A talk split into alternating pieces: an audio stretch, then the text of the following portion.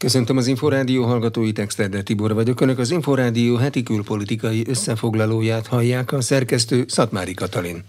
Az orosz-ukrán háború és a kínai-amerikai tajvani konfliktusról legfrissebb fejleményeiről élő híradásainkban hallhatnak. Most először arról lesz szó, hogy Orbán Viktor miniszterelnök mondta az egyik nyitó beszédet a texasi Dallasban az amerikai konzervatív unió a SZIPEK nyári konferenciáján. A kormányfő arról beszélt, hogy a magyarok a függetlenségért, a szabadságért és a szuverenitásért harcoltak az elmúlt 500 évben.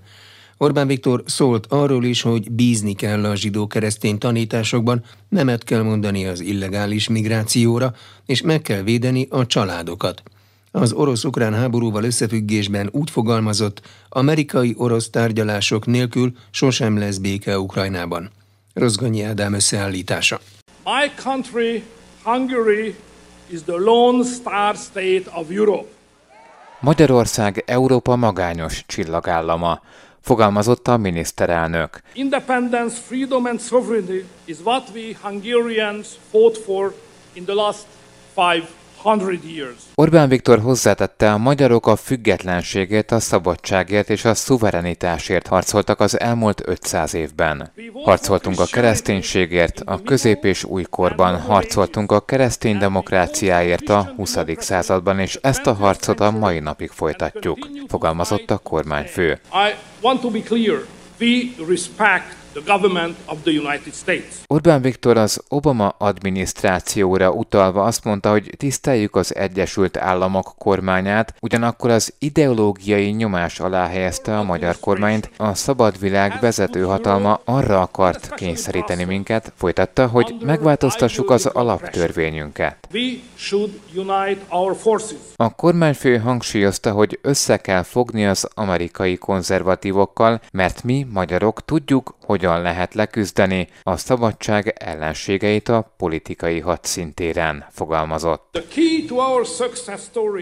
Orbán Viktor szerint a sikerünk kulcsa, hogy száz százalékon harcolunk.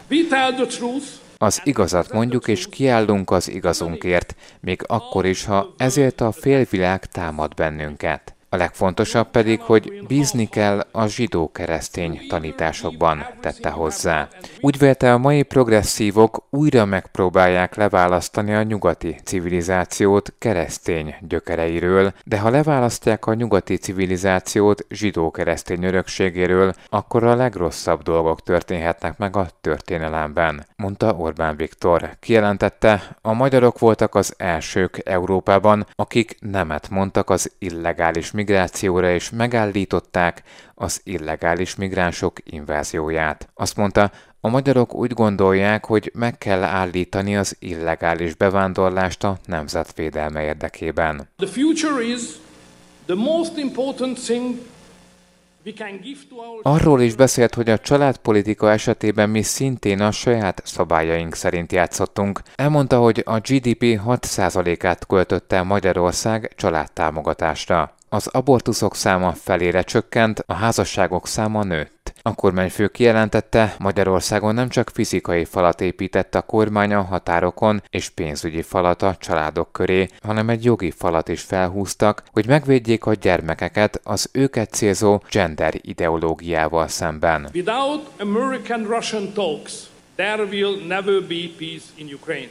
Orbán Viktor szerint amerikai-orosz tárgyalások nélkül sosem lesz béke Ukrajnában. Jelezte, hogy Ukrajna Magyarország szomszédja is teljes mértékben szolidárisak vagyunk velük. A kormányfő azt mondta, Oroszország Ukrajna elleni támadása eddig csak nem egy millió embert kényszerített arra, hogy Magyarországra meneküljön. Szerinte a globalista vezetők stratégiája kiterjesztés elnyújtja a háborút és egyben csökkenti a béke esélyét. Orbán Viktor végül arra is kitért, hogy az Egyesült Államokban félidős választásokat tartanak, azt követően 2024-ben pedig elnök és kongresszusi választást. Európában ugyanebben az évben európai parlamenti választások lesznek. Ez a két helyszín fogja meghatározni a nyugati civilizációért vívott csata két frontját, vélekedett a miniszterelnök. Eddig összességében 3-5 ezer milliárd dollár veszteséget okozott a háború Ukrajnának, Oroszországnak és Európának, mondta az Inforádió Arena című műsorában Bogár László közgazdász. Látszik-e már, hogy az orosz-ukrán háborúnak milyen gazdasági következményei lesznek hosszabb távon? A rövid távon például a gabonaválságot, azt már látjuk. Energiaválságot, azt is látjuk, de ez most van itt valószínű egy olyan horribilis összeget kellene mondani, amit nem is nagyon érdemes kimondani, mert, mert szinte teljesen lehetetlen, hiszen, és ez nagyon lényeges, tehát a háborúnak nem, hogy nincs vége, tehát végösszeget mondani arról, hogy ez milyen károkat okoz, hát tulajdonképpen a két főszereplőnek, Oroszországnak és Európának, tehát én nem Ukrajnát mondanám, hát nagy valószínűsége nyilván, tehát a legnagyobb veszteséget Ukrajna fogja elszenvedni. Davosban, ahol bekapcsolták ugye online szózatot intézett az ukrán elnök ott májusban, és akkor ő 500 milliárd dollárt mondott, hogy ennyit kellene mindenféleképpen az újjáépítésre fordítani. Ezt követően valamely valamelyik gazdasági miniszter már 750 milliárd, ott Ukra- Ukrajnában 750 milliárd dollárról beszélt, és úgy tudom van a valuta alapnak és a világbanknak valamilyen, inkább csak vázlat mindenről, ahol már 1100 milliárd dollárról beszélnek. Na most ez is azt jelzi, és ez kizárólag csak az Ukrajnát ért veszteségeknek a, a valamiféle kompenzálását jelenti. Ha hozzáteszük azt, hogy azért nyilván Oroszország számára is jelentett azért ez némi költségeket, tehát legalább ekkora, tehát ezer milliárd dolláros nagyságrendben, és azt hiszem nem tévedünk nagyot, hogyha Európa veszteségeit is már is ezer milliárd dolláros nagyságrendűnek véljük, és nem csak, hogy nincs vége a háborúnak, hanem én legalábbis úgy érzem, akkor csak a magam nevében beszélek, nincs senki, aki csak hozzávetőlegesen meg tudná mondani, hogy mikor fog véget érni ez a háború, de már is van a jelek szerint több ezer milliárd dollár. Tehát ilyen 3, 3 ezer, 5 ezer milliárd dolláros kár, vagy hát legalábbis ennyi a költsége ennek a háborúnak, és azt hiszem még hogyha nagyon derülátók vagyunk, és azt mondjuk, hogy jó, de hát azért csak nem fog örökké tartani, mondjuk egy éven belül azért csak talál a világ valamiféle megoldást arra, hogy legalább a katonai szinten éri, tehát ha úgy teszik valami fegyverszünet, noha ehhez nagyon fontos hozzátenni, hogy ezt ma rendkívül nehéz értelmezni is, mert ugye rendben van, a fegyverszünetig talán eljutunk, de kénytelen nem vagyok Orbán Viktort idézni, mert ennél egyszerűbben nem lehet megfogalmazni a lényeget, hogy aki ukrán-orosz békeszerződést, vagy akár csak fegyverszünetet követel, az súlyosan téved. Tudni, ez már messze túl van ez a konfliktus azon, tehát itt kizárólag amerikai-orosz egyesség értelmezhető. Napi 100 ezer hordós kitermelés növelésről állapodott meg az OPEC. Ez a mennyiség rendkívül kicsi, a szűkös olajpiaci helyzetet nem fogja megoldani, de Európa gázellátásában sem várható javulás. A Gazprom szerint ugyanis nem lehet visszaszállítani Oroszországba az északi áramlat egy gázvezeték turbináját. Varga Mónika összefoglalója. Szeptembertől fokozzák a kőolaj kitermelést a kőolaj exportáló országok szervezetének országai, azaz az OPEC tagországok és szövetségeseik, köztük Oroszország is. Napi plusz 100 ezer hordó kőolaj kitermelését vállalják, ami a csoport történetének eddigi legkisebb mértékű emelése. Így továbbra sem sikerült rávenni a nagy olajkitermelőket, hogy aktivitásuk fokozásával enyhítsék a szűkös olajpiaci helyzetet és a magas árakat, mondta az Inforádiónak Hortai Olivér, a századvég energia és klímapolitikai üzletág vezetője. Alig, hanem ezzel a százezres mennyiséggel az OPEC országok egy gesztust akartak gyakorolni a nyugatiaknak, de az a helyzet, hogy ez a mennyiség ez nem fogja megoldani az olajpiaci problémákat, ennél jóval többre lenne szükség ahhoz, hogy a már meglévő szankciók és a következőkben hatályba lévő szankciók okozta logisztikai problémákat, és általánosságban azt az energiahiányos állapotot, ami globálisan jellemzi az energiapiacot, azt enyhíteni lehessen. A gázellátásban sem várható változás. A Gazprom ugyanis azt közölte, hogy nem lehet visszaszállítani Oroszországba az északi áramlat egy gázvezeték turbináját, a nyugati szankciók és az alkatrészgyártó Siemens szerződéses kötelezettségeinek megszegése miatt. Németország szerint azonban már nincs akadálya annak, hogy Oroszország teljesítse a gázszállítási kötelezettségeit. Hortai Olivér azt mondta, lehetetlen megmondani, hogy a vitában kinek van igaza. A következmények azonban egyértelműek, egyre nagyobb veszélybe kerül Európa gázellátása. Minden egyes nappal, amikor az északi áramlat ilyen alacsony 20%-os kapacitáson működik, akkor csökken annak az esélye, hogy Németország és tágabb értelemben Nyugat-Európa kellő tartalékokat legyen képes gyűjteni a fűtési időszak kezdetére, és ezzel napról napra növekednek az ellátási kockázatok az európai piacon. Az északi áramlat két gázturbinájának leállása miatt a csővezeték július 27-e óta üzemel kapacitásának 20%-án. Az egyik turbinát, amit a Siemens Kanadában gyártatott, Montrealba küldték javításra. Az ottani szankciók miatt azonban a gyártó kezdetben nem volt hajlandó visszaadni a berendezést Németországnak, de Berlin számos kérése után ezt mégis megtette. A Gazprom helyettes vezetője pedig július végén azzal vádolta meg a Siemens-t, hogy nem teljesíti az északi áramlat egy meghibásodott hajtóműveinek javítására vonatkozó kötelezettségeit. Így a portovajai kompresszorállomáson csak egy turbina működőképes. Varga Mónika, Inforádió 88,1 Leginkább az áremelkedéstől tart Szlovákia lakossága, továbbá az egészségügy helyzetét tartják riasztónak. A háborús félelmek csökkennek, derült ki a Hogy vagy Szlovákia közvéleménykutatás sorozat újabb felméréséből. Kis Balázs tudósít Pozsonyból. Szlovákiában a Hogy vagy Szlovákia elnevezésű 15. tematikus felmérésből kiderült, hogy az emberek továbbra is legjobban az energiaárak és az infláció miatt aggódnak. A megkérdezettek 86%-a tartja ezt a legégetőbb problémának. A sorban ezt a szlovák egészségügy állapota követi, majd az ukrán-orosz háború következik. A háborús félelmek csökkennek a szlovák lakosság körében, márciusban még a lakosság 78%-át aggasztották az orosz agresszió következményei, áprilisban a 74%-át, most viszont már csak a válaszadók 70%-a aggódik a háború miatt.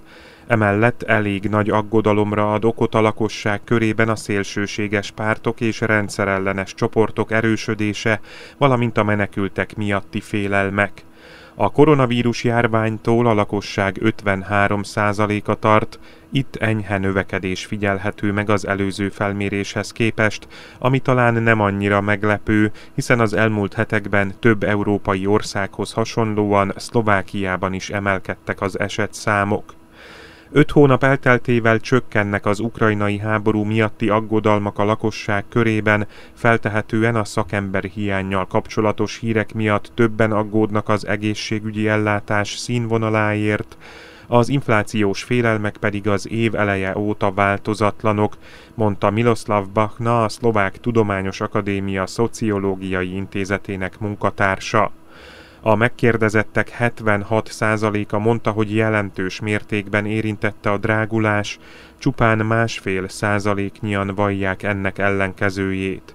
Az első csoportból 84 százaléknyian mondták, hogy kevesebbet vásárolnak, vagy az olcsóbb termékeket keresik. Hasonlóan a májusi eredményhez a háztartások 41%-a nagyon nehezen jön ki a havi bevételeiből, derült ki a felmérésből. Csehországban szinte a szlovákiaival egy időben készült egy hasonló, ám mégis más jellegű felmérés, amely arra mutat rá, hogy a cselakosság az energiaellátás biztosítását tartja a legfontosabb prioritásnak a kormány által az Európai Unió tanácsának elnöksége idejére kitűzött öt téma közül. A válaszadók 79%-a szeretné, ha a Fiala kabinet az energiaválság következményeinek kezelésére összpontosítana az Európai Unióban. Ez egyértelműen a hazai áralakuláson alapul. A csehek remélik, hogy Európa támogatni fogja őket ebben a helyzetben. Adataink szerint a lakosság négyötödének, beleértve a tehetősebbeket is jelentősen el kell kezdenie takarékoskodni, állítja Nikola Horeis, a felmérést végző STEM ügynökség szociológusa. A csehek számára a második legfontosabb prioritás a demokratikus szabályok tiszteletben tartásának hangsúlyozása volt az unió országaiban. A szociológus szerint ez azt tükrözi, hogy a csehek hosszú távon nem tartják igazságosnak a bíróságok és intézmények működését. Másfelől az a téma, amelyet a cseh kormány az első helyre sorol elnökségének prioritásai között, azaz Ukrajna háború utáni újjáépítése, a felmérés szerint a csehek számára nem annyira kulcsfontosságú. A felmérésben résztvevők csupán 32%-a szeretné, ha a cseh kormány az elnökség alatt Ukrajnára összpontosítana. Kis Balázs, Inforádió, Pozsony Szuperszonikus manőverező robotrepülőgépeket állít hadrendbe Oroszország jelentette be az orosz elnök a Szentpétervárról rendezett haditengerészeti díszszemlén. Vladimir Putyin azt mondta, a Cirkon elnevezésű semmilyen akadályt nem ismerő rakétákat az Admiral Gorskov nevű fregat fedélzetére telepítik. Az Inforádiónak nyilatkozó szakértő szerint olyan nukleáris tölteteket is szállítani képes fegyverzetrendszerről van szó, amelynek támadását a NATO sem képes kivédeni. Herceg Zsolt kérdezte Resperger István ezredest, a Nemzeti Közszolgálati Egyetem katonai nemzetbiztonsági tanszékének vezetőjét. A Cirkon ez egy SSN-33-as NATO fedőnevű manőverező szárnyas hiperszónikus rakéta. Ennek a hatótávolsága közel 1000 km.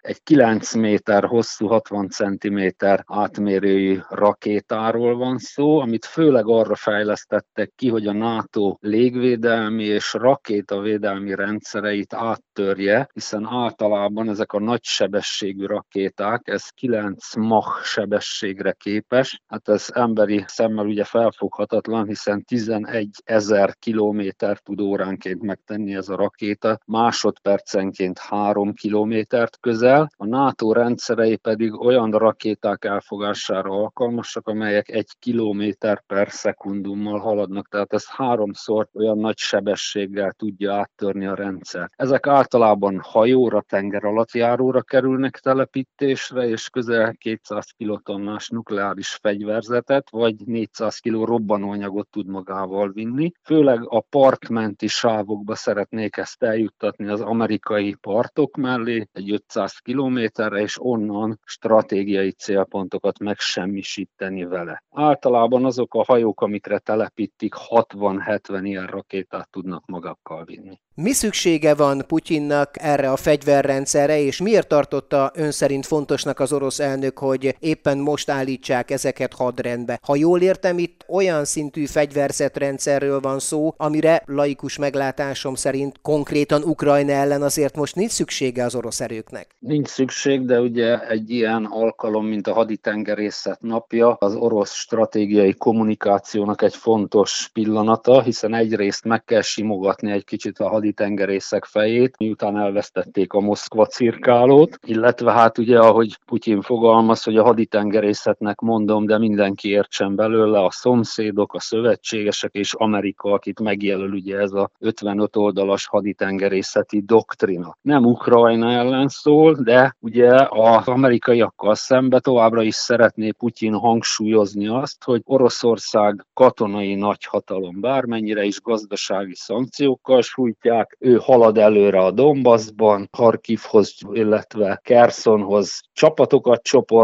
tehát a világ számos pontján hadgyakorlatot tart, most pedig ugye a flottának a feladatait határozza meg, egyértelműen meghatározva, hogy a legnagyobb fenyegetést a világ óceánjain, a világra és Oroszországra az Amerikai Egyesült Államok jelenti. Óriási területeket kell Oroszországnak lefednie, hiszen neki van az egyik legnagyobb partszakasza a világon, 37.650 km hosszú partszakasza van, járőrözni kell a haditengerészetnek az északi sarki régióban, ott a balti, a fekete-tengeri és az azovi-tengeri geopolitikai jelenlétet erősíteni azzal, hogy a haditengerészetet fejleszti Putyin. Ugye a jeges tenger, az északi tengeri részen nagyon jelentős kőolaj és földgáz tartalékai vannak a világnak, és a globális felmelegedés következtében ezek egyre inkább szabaddá válnak. Hát ehhez a különleges erők parancsnoka az oroszok részéről azt mondta, hogy hát nincs útlevele az északi sarkra, de ha Putyin úrék oda küldik, ő oda fog menni, és biztosítja Oroszország érdekeit, hiszen nagyon jelentős energetikai átalakulást hozhat a világban, ha ezek a gáz és földgáz és kőolajmezők szabaddá válnak.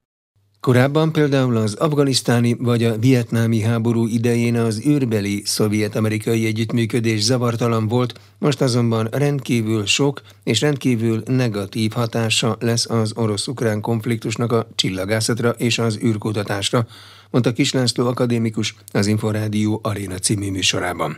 Jól lehet látni azt, hogy zajlik egy kommunikációs háború a nemzetközi űrállomás jövőbeli sorsa kapcsán. Ugye a Borisov, az aktuális Roszkozmosz vezető, aki ugye bejelentette, hogy 24 után nem lesznek benne az oroszok a nemzetközi űrállomás fenntartásában. De nem csak ez, tehát nem csak a nemzetközi űrállomás, tehát az oroszok mindenütt azért alapvetően ott vannak. Ugye volt egy próbálom az Aerosita nevű röntgenteleszkóp, ami a németek és oroszok együttműködésébe épült meg, az első közt kapcsolták le február végén. Mert azt mondták, hogy a német-orosz együttműködés egy háborús helyzetben nem teszi lehetővé, hogy a tudósok együttműködése zajolhasson folyamatosan. Kuruban az Európai űrügynökségnek a dél-amerikai kontinensen található űrkikötőjéből ugye rendszeresen indultak európai űrmissziók, ugye Soyuz hordozó rakétával, Ugye onnan március elején távoztak az orosz mérnökök, és eleve le is állították az együttműködést az Európai űrügynökséggel. Ugye nekünk is, mint Csillagászat és Földtani Kutatóközpont van egy műholdunk, a GRB Alpha,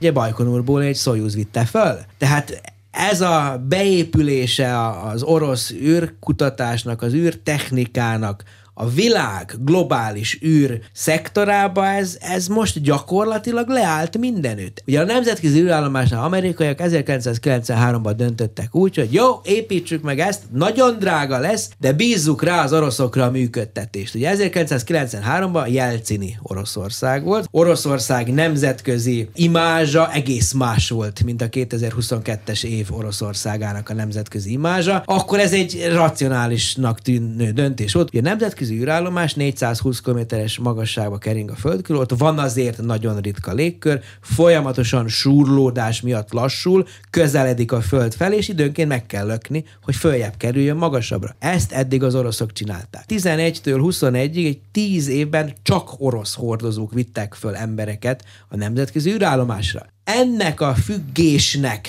a leépítése tavaly megtörtént. Most itt 2022-ben az ember nagyon más szeleket érez fújni. A bizalmatlanság légköre, én azt gondolom, hogy, hogy megerősödött, nagyon nagy mértékben megerősödött. A katonai vagy félkatonai alkalmazása a földkörüli térrésznek ez most tovább erősödik azáltal, hogy a földön háborús helyzet van. Hát én nem tudom, hogy milyen légkör uralkodik olyankor, amikor mondjuk adott esetben a orosz, hát mondjuk így politikai célok elérése érdekében készítenek képeket az orosz űrhajósok, akkor vajon utána mit gondol az a három amerikai mellettük? Úgyhogy nagyon-nagyon-nagyon szkeptikus vagyok, és nagyon-nagyon szomorú vagyok. Nyilvánvalóan a háború a legszomorúbb az egészben, az egész világunknak az alapjai most kaptak egy nagy ütést, és ezt megérzi űrkutatás, űrtechnika egyaránt. A sajó szennyezett vizének legutóbbi elemzése szerint 96%-kal csökkent a vasszint a folyóban, és ezzel elérte a felszíni vizekre vonatkozó megengedett értéket, tájékoztatotta a szlovák gazdasági minisztérium. Kis Balázs tudósít Pozsonyból. A Vasércbányák állami vállalat javaslatot dolgozott ki a további intézkedésekre a bányából kifolyó ásványi anyagokkal erősen szennyezett víz mennyiségének csökkentésére. A tervet június közepén nyújtották be az állami vízügyi hatóságoknak. A járási hivatal és a környezetvédelmi hatóság engedélyére várunk, mondta Peter Zsitnyan, a Vasércbányák igazgatója. Ezután szivattyúzási próbát végeznek az egyik bányában. Zsitnyan szerint ebből megállapítható a felszín alatti víz összetétele és áramlása. A minisztérium közölte, hogy a bánya mélyebb rétegeiből származó, sok ásványi anyagot tartalmazó víz eltávolítása nem végleges megoldás. A bányában kialakult helyzet megoldása után a sajó állapotával is foglalkozni kell, valamint ki kell építeni az ásványi anyagokkal telített víz megtisztítására szolgáló technológiát. Tudjuk, milyen állapotban van a sajó, rendbe kell hoznunk, mutatott rá Karol Galek, a szlovák gazdasági minisztérium államtitkára, és hozzátette, környezetvédelmi szakértők dolgoznak az erre vonatkozó javaslatok kidolgozásán. A Sajó szlovákiai szakaszán február közepén észlelték a víz vöröses elszíneződését, amelyet az alsó sajói vasércbányából kifolyó víz okozott. A tavaszi vizsgálatok eredménye szerint a folyó vizében a vas mennyisége 12-szer volt magasabb a határértéknél, továbbá emelkedett mangán, szulfát és arzén tartalmat is kimutattak. A Sajon történt természeti katasztrófára elsőként a Szövetségpárt hívta fel a figyelmet még idén márciusban. Forró Krisztián pártelnök augusztus 1-én egy Facebookra feltöltött videóban úgy fogalmazott, hogy a szlovák környezetvédelmi minisztérium öt hónapon keresztül becsapta az embereket, amikor azt állította, hogy a folyóval minden rendben van. Parlamenten kívüli pártként nincs sok eszköz a kezünkben, ám mivel a hivatalos levelek és sajtótájékoztatók után sem történt érdemi előrelépés, helyi aktivisták segítségével a párt képviselői ezer liter szennyezett vizet küldtek Gömörből Pozsonyba, melyet a Környezetvédelmi Minisztérium épülete előtt öntöttek az úttestre, emlékeztetett a szövetség elnöke. A katasztrófa elhárítási munkálatok csak ezután kezdődtek el. Június közepén elvégezték a szükséges beavatkozásokat, hogy minél kevesebb ásványi anyagokkal erősen szennyezett víz kerüljön a folyóba. A szlovák kormány rendkívüli helyzetet hirdetett a rozsnyói, a nagyrőcei és a rimaszombati járásban, Ezeken a területeken folyik keresztül a sajó. A fémmel szennyezett bányavíz az egykori sziderit üzem telephelyéről az alsósajói vasércbányából került a sajóba. A sziderit bányaüzem 1975 és 2008 között működött, amikor csődbe került. A vasércbányák állami vállalat szerint a csődbe jutott társaság a kitermelés leállítását követően nem tett eleget a bánya likvidálására vonatkozó kötelezettségeinek. Ezt 2012-ben a vasércbánya vállalat hajtotta végre. Kis Balázs, Inforádió, Pozsony. Önök az Inforádió heti külpolitikai összefoglalóját hallották. A felelős szerkesztő Szatmári Katalin nevében is köszönöm figyelmüket, Exterde Tibor vagyok.